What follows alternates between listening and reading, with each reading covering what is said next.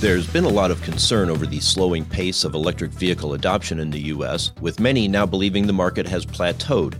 Admittedly, we at Automotive News typically focus on the year to date EV market share, and the expansion from 7.2% in January to 7.4% for January to October doesn't look very impressive. But let's look a little closer. In the first five months, EV share of new vehicle registrations ranged from 6.8% to 7.2%.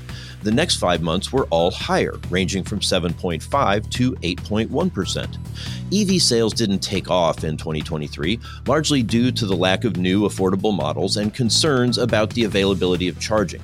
Solutions are coming, but slowly, and 2024 may not be much better. That leaves a lot of work for the second half of the decade to get to 40 or 50%. With this week's Automotive View, I'm Jamie Butters, host of the Daily Drive podcast and executive editor of Automotive News.